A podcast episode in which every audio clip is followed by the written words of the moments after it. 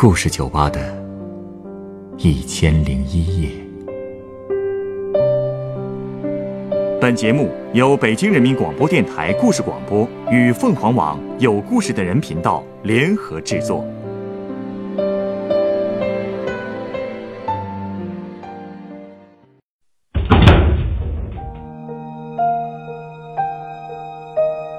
欢迎光临故事酒吧。今天来到酒吧的这位客人，向我讲述了他的父母从乡下到广州打工的人生经历。作为外来务工人员的孩子，他生长在一个怎样的环境中？他的一家人的打工生活又是怎么结束的呢？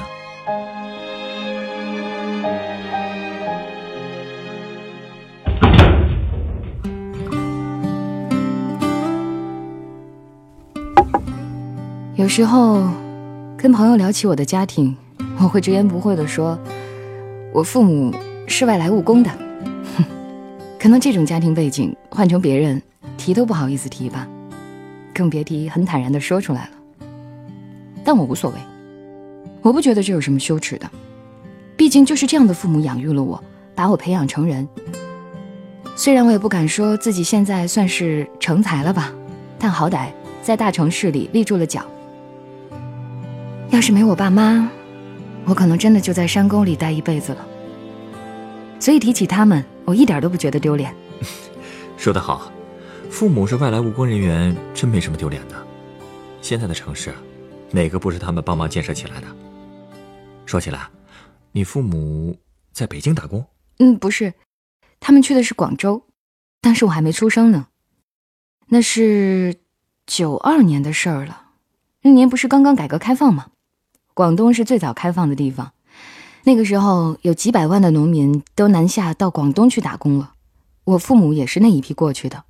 哟，没想到他们竟然是第一批呀！对呀，是不是可以载入史册了？当然了，哎，他们可以说是见证了历史啊，这可真不是夸张啊！当年他们可没那么大的视野，大家也只是想过上更好的日子。我妈呀！直到今天还经常跟我念叨她第一次坐火车去广州时的情景呢。当时我妈已经怀上我了，但她在老家和我奶奶的关系不好。哎，你知道的，婆媳关系嘛。嗯，这个我懂。我爸呢，他当时先自己去的广州，但看我妈在老家闹得太厉害了，就在年尾的时候把我妈也接到了广州。当时我妈快生了，正好是腊月，天寒地冻。我妈走的时候啊，那心里也是哇凉哇凉的。哎，这就要离开婆婆了，还不开心啊？嗨，别提了。离开家那天，我妈还和奶奶吵了一架呢，所以我妈上火车的时候心情特别郁闷。而且我爸给她的钱买了火车票之后也没剩多少了。到了广州火车站，还要坐汽车才能到达父亲租住的地方，但是剩下的钱只够一个人的车费了。啊？这这可怎么办呀？嗯，后来他们俩商量了一下，决定让我爸坐汽车去增城，也是附属于广州市的小城。我姑姑家在那儿，借到钱之后呢，再返回来接我妈。那要去多久啊？我妈等了他一夜。啊？这挺着大肚子等了一夜，就在火车站？哼，哎，很难想象吧？刚开始。我妈本来想去车站附近的一个公园找个地方休息一下，但是当时去广州的务工人员实在太多了，所以火车站周围的天桥啊、公园里啊，到处都是流浪的，或者是临时找不到住所的人。所以为了维护治安，那边规定，晚上要在天桥或者公园留宿的人都要交一块钱的管理费。我妈说，当时连五毛钱俩的热包子她都买不起，哪有一块钱交管理费啊？每次我妈说到这儿，我都觉得眼前摆着一笼热腾腾的热包子，锃亮锃亮的。哎呀，那天晚上，你妈是怎么熬过去的呀？那天晚上，我妈就坐在火车站附近的台阶上干等着。当时天上偶尔有飞机飞过去，那是我妈有生以来第一次看见飞机，觉得特别稀罕，看得她都不困了。你妈妈就坐着看了一夜的飞机啊？是啊，其实她回忆这些事儿的时候，也不觉得有多苦，因为当时她才二十岁，刚从农村出来，所以广州的一切在她看来都是新鲜的，也是充满希望的。之后，也就是他们到广州的第三天，我就在一个小医院里出生了。我出生后没多久，我妈也找了一份工作。哦，对，呃，你妈妈她是做啊、做环卫工人，哦，而且这也是她唯一的一份工作，一做就是十六年。十六年啊。是啊，只要是那边提供宿舍，我们就不用再租房了。哦，所以自打我有记忆开始，基本就是我一个人在家待着。我爸妈每天基本就是把我往家一扔，一大早就走了。我妈说我小的时候一个人都能玩得很起劲儿，拿个口袋都能撕扯半天。有时候他们下班回家，经常会发现我自己睡在椅子下面，睡得可香了。然后等我再大点儿了，就喜欢到处乱跑，家里是再也关不住我了。我妈也没时间照顾我呀，所以我两岁的时候，他们就把我送回老家了。送回你奶奶那儿了？怎么可能？本来是想把我送回外婆家的，但当时我外婆身体也不太好，所以我就被寄养在大姨家了。那些年，我妈每年的年末都会给我寄来一整箱的新衣服。每次收到衣服之后，我要做的第一件事就是穿着新衣服到照相馆拍照片。大姨之后呢，就会把照片寄给我妈。这之间就光寄照片啊？那你妈她从来就没回来看过你？嗯，我在大姨家住了四年，她一次都没回来过。一是因为买票不方便，二是车票也太贵了。嗯，到了我六岁那年，我妈就把我接到广州读书了。他们花了两千块的借读费，把我安排到了当地的一个村小学里面读书。当时我们住的环卫所的宿舍，就是格局嘛，按照现在的说法叫单间配套，大概有四十多平方吧。因为挑高空间够，我爸就自己用木棍儿加筑了一层，这样我就能够住在楼上了。呃，这倒是个利用空间的好办法。哎，说起来，你六岁再回到广州以后，你还觉得适应吗？挺适应的呀。你可能不知道，外出打工的人都有一个特点，就是亲戚带亲戚，所以住在员工宿舍里的人多多少少都是互相认识的，大多数人也都有自己的孩子。我就和这些小孩玩到一起了。上小学以后呢，我也渐渐学会了广东话，也明白了一些当地人形容我们外来人的一些词的含义。那时候也不懂，就觉得那些词儿就是个符号，我也会经常这么称呼周围的小伙伴。不过长大之后才知道，这些词是带着贬义的。嗨，哪儿都有这样的人，你也不用太介意了。嗨，我也理解，早就不介意了。其实有时候我也很想跟他们说，他们可能不会理解在外打工有多辛苦、多无奈。其实苦倒是不怕，这毕竟是我父母他们自己选的。但是有时候命运真的很会捉弄人。我记得我上初一那年，我家发生了一件大事儿，当时也是我第一次看见我妈哭得撕心裂肺的。你家出什么事儿了？当时我们老家打来一个电话，是我舅舅。他说我外公的身体越来越差了，很可能快撑不住了，所以希望我妈和我的姨妈们能尽快赶回家看看。我妈和我外公的感情很深，所以听到消息之后，她和我的另外两个姨妈立刻就订了当天晚上的机票回家。那是我妈妈他们第一次坐飞机，平时这个钱是绝对舍不得花的。我外公看到他们回家之后，可能是心情变好了，所以病情也轻了一些。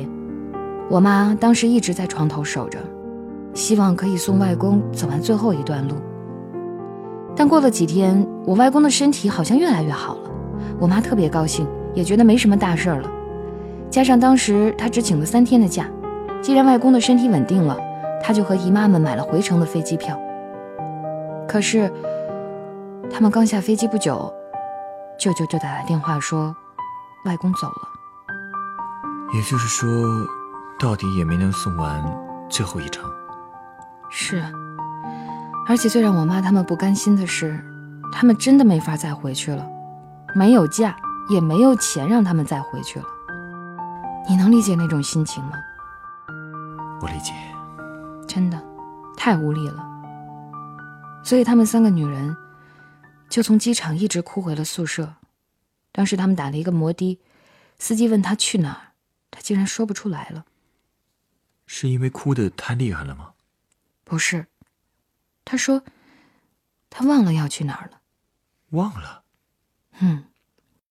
他后来跟我说，当时在他的脑子里，已经忘了哪里是家了。唉，我想，没有在外地打过工的人，是不会理解这种痛苦的吧。如果他们理解了，肯定也不会对外来务工人员说那些难听的话了。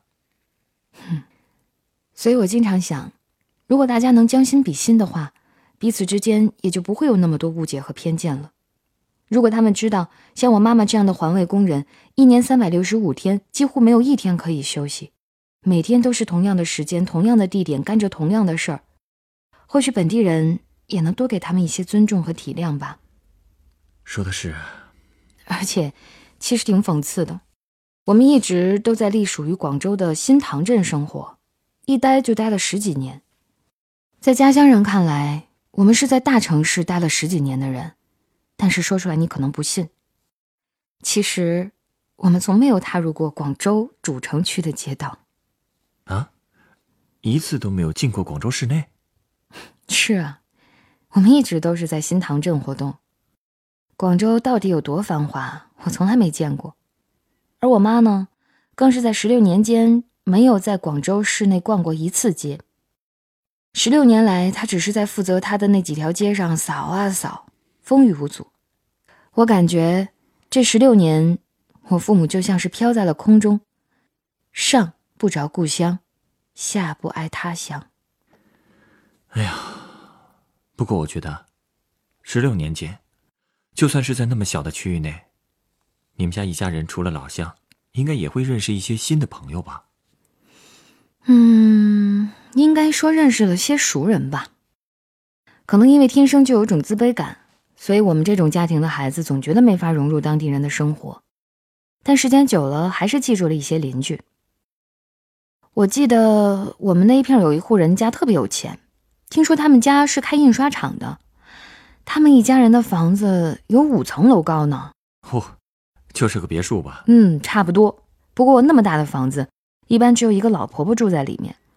我上小学的时候，她大概，呃，六十岁左右吧。他们家门口有一块空地，虽然不算大吧，但对我们小孩来说，已经足够耍得开了。所以我们经常会在那儿玩玻璃珠啊、纸牌啊什么的，整天闹哄哄的。那老婆婆不介意吗？哼，大多数时候她都懒得搭理我们，把门一关也不露脸儿。但有时候也会突然把门打开，冲我们一通的臭骂。每到这个时候，我们就会暂时跑开。但是等她关上门，我们又会聚回去接着玩。我还没说完呢，之后啊，老婆婆又会出来，拿着扫帚赶我们。当时我们真的觉得这样挺好玩的，所以有的时候还会故意去惹怒她。你们呀？不过有的时候她也会比较温和，她会发糖给我们吃，但是这是有条件的。哦，嗯，她呀，让我们帮她折纸钱。这为什么要折纸钱呢？嗨，老人迷信呗，隔三差五就要烧个纸钱。这纸钱呢，一折往往就会折上半天儿。反正有零食吃，我们还是挺高兴的。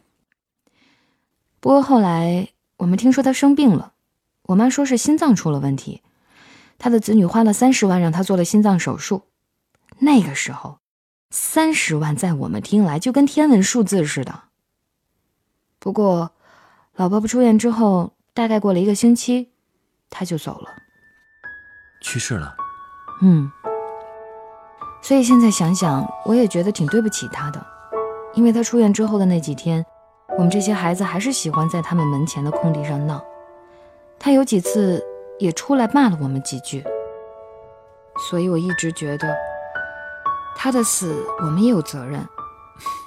你想的太多了，不过听上去，这个老婆婆也挺可怜的。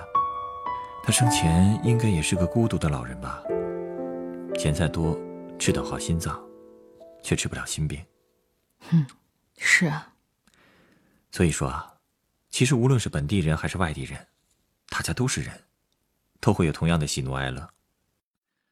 说到底呀，我们所有人都渴望亲情，也都希望得到别人的尊重。嗯，我也是慢慢认识到这一点的，而且我也逐渐发现，广州人对我们的态度也确实在发生变化。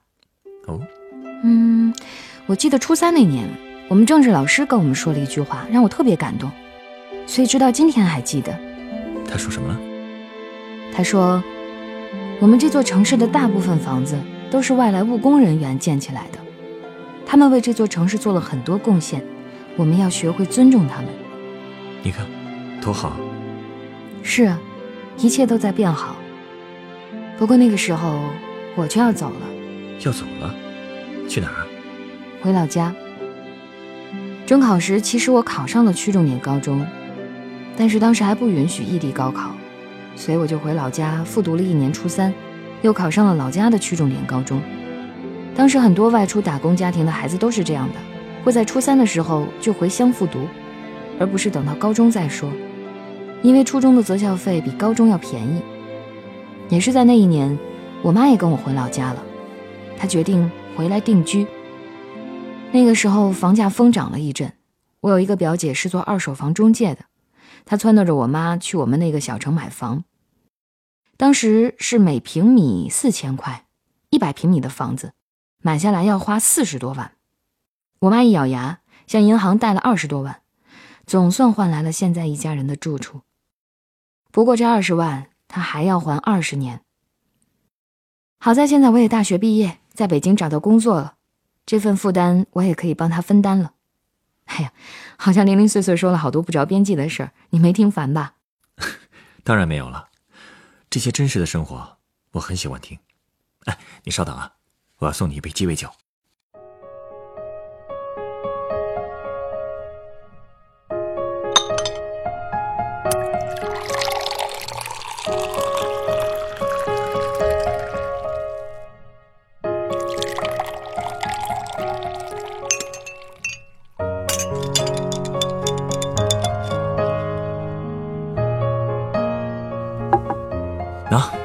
这是你的鸡尾酒，它是用白兰地和甜味美思调成的，名字叫做“赞歌”。赞歌，你是想赞美我妈妈吗？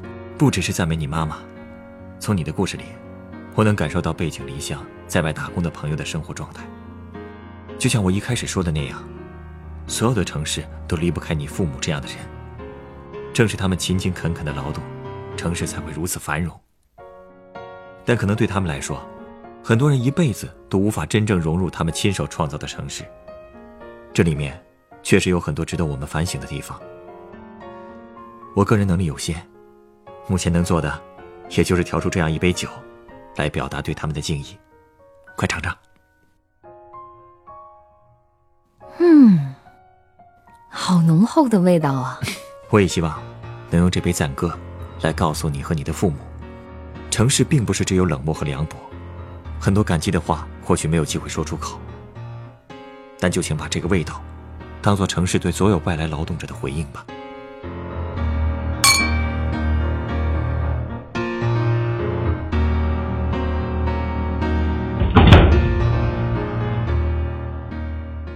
本故事选自凤凰网有故事的人独家签约作品。我在广州待了十几年，却从未见过它的繁华。原作南下。改编制作陈寒，演播杰克唐陈光，录音严乔峰。人人都有故事，欢迎搜索微信公众号“有故事的人”，写出你的故事，分享别人的故事。下一个夜晚，欢迎继续来到故事酒吧，倾听人生故事。收听最新节目，请关注北京故事广播，工作日每晚九点播出的《故事酒吧》的一千零一夜。